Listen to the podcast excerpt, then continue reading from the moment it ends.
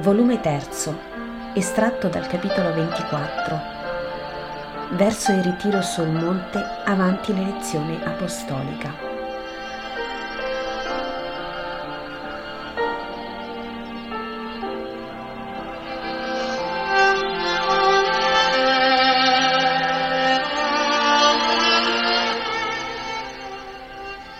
Le barche di Pietro e Giovanni veleggiano sul lago Quieto, seguite da tutte le imbarcazioni che sono sulle rive di Tiberiade, io credo. Tanto sono le barche e barchette che vanno e vengono, cercando di raggiungere e di superare per poi mettersi in coda di nuovo la barca di Gesù. E preghiere, suppliche, clamori, richieste si incrociano sull'onde azzurre. Gesù è nella barca con Maria e la madre di Giacomo e Giuda, mentre nell'altra barca col figlio Giovanni sono anche Maria Salome con Susanna. E promette, risponde, benedice, instancabile. Tornerò, dice, sì, ve lo prometto, siate buoni. E così, andando, benedicendo, promettendo, la barca giunge a riva. Non è Tiberiade, ma è un minuscolo paesello, proprio un pugno di case, povere, quasi abbandonate. Gesù e i suoi scendono e le barche tornano indietro guidate da garzoni e da Zebedeo. Gesù lascia il paese, che resta indifferente nei suoi pochi abitanti molto cenciosi, ai quali Gesù fa dare degli oboli, e raggiunge la via maestra. Si ferma e dice: «E ora dividiamoci. Madre, tu con Maria e con Salome vai pure a Nazaret. Susanna può tornare a Cana. Presto io tornerò.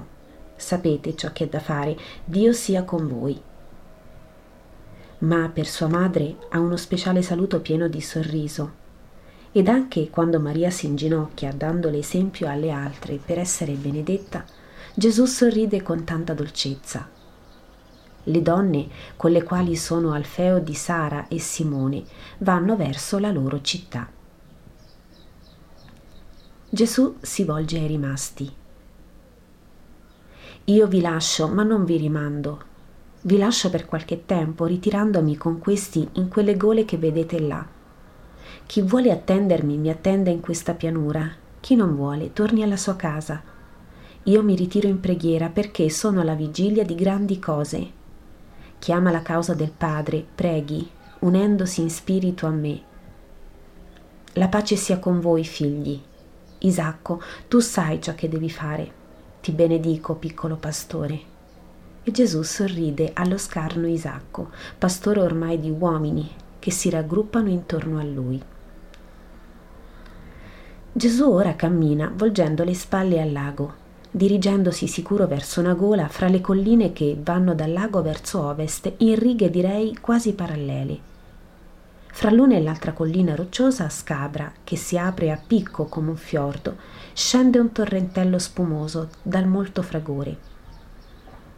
Un sentiero da capre attacca la collina più scabra e Gesù prende proprio a quello. I discepoli lo seguono faticosamente, in fila indiana, nel più assoluto silenzio. I loro sguardi dicono: «Ma dove ci porta?». Ma non parlano.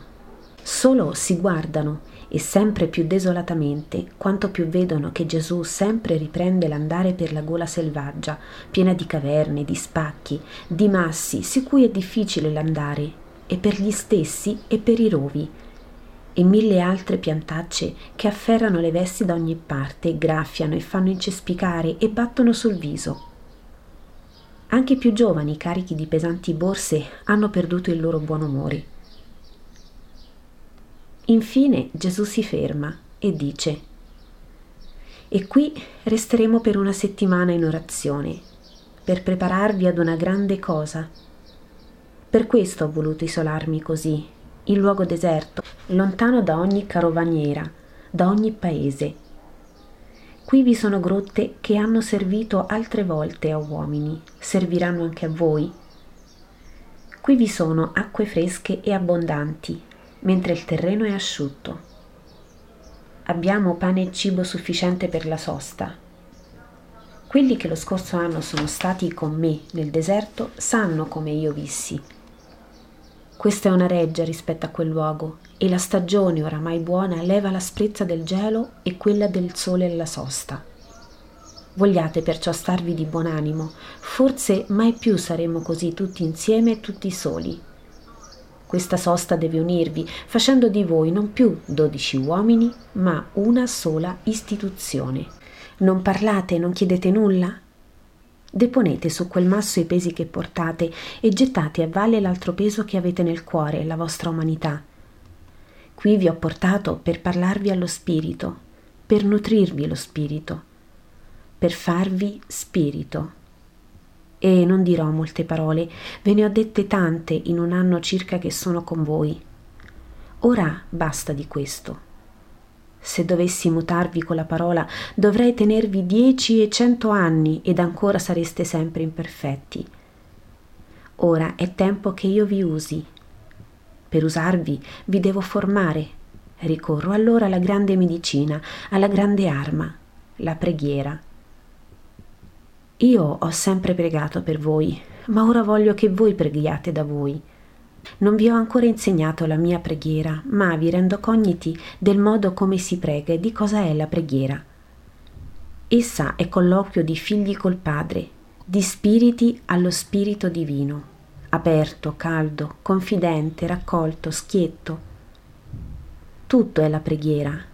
È confessione, è conoscenza di noi stessi, è pianto su noi stessi, è promessa a noi stessi e a Dio, è richiesta a Dio. Tutto fatto ai piedi del Padre. E non può farsi nel frastuono, fra le distrazioni, a meno di essere colossi nell'orazione.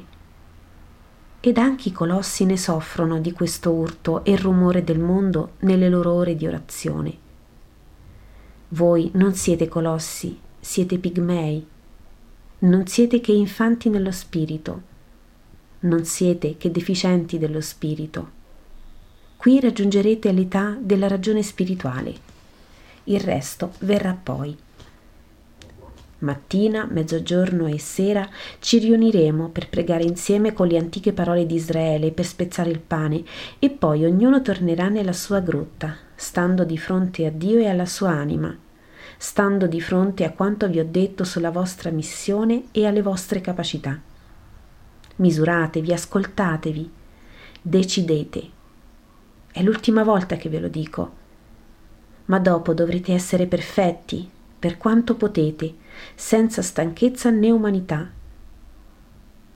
Dopo non sarete più Simone di Giona e Giuda di Simone, non sarete più Andrea o Giovanni, Matteo o Tommaso, ma sarete i miei ministri.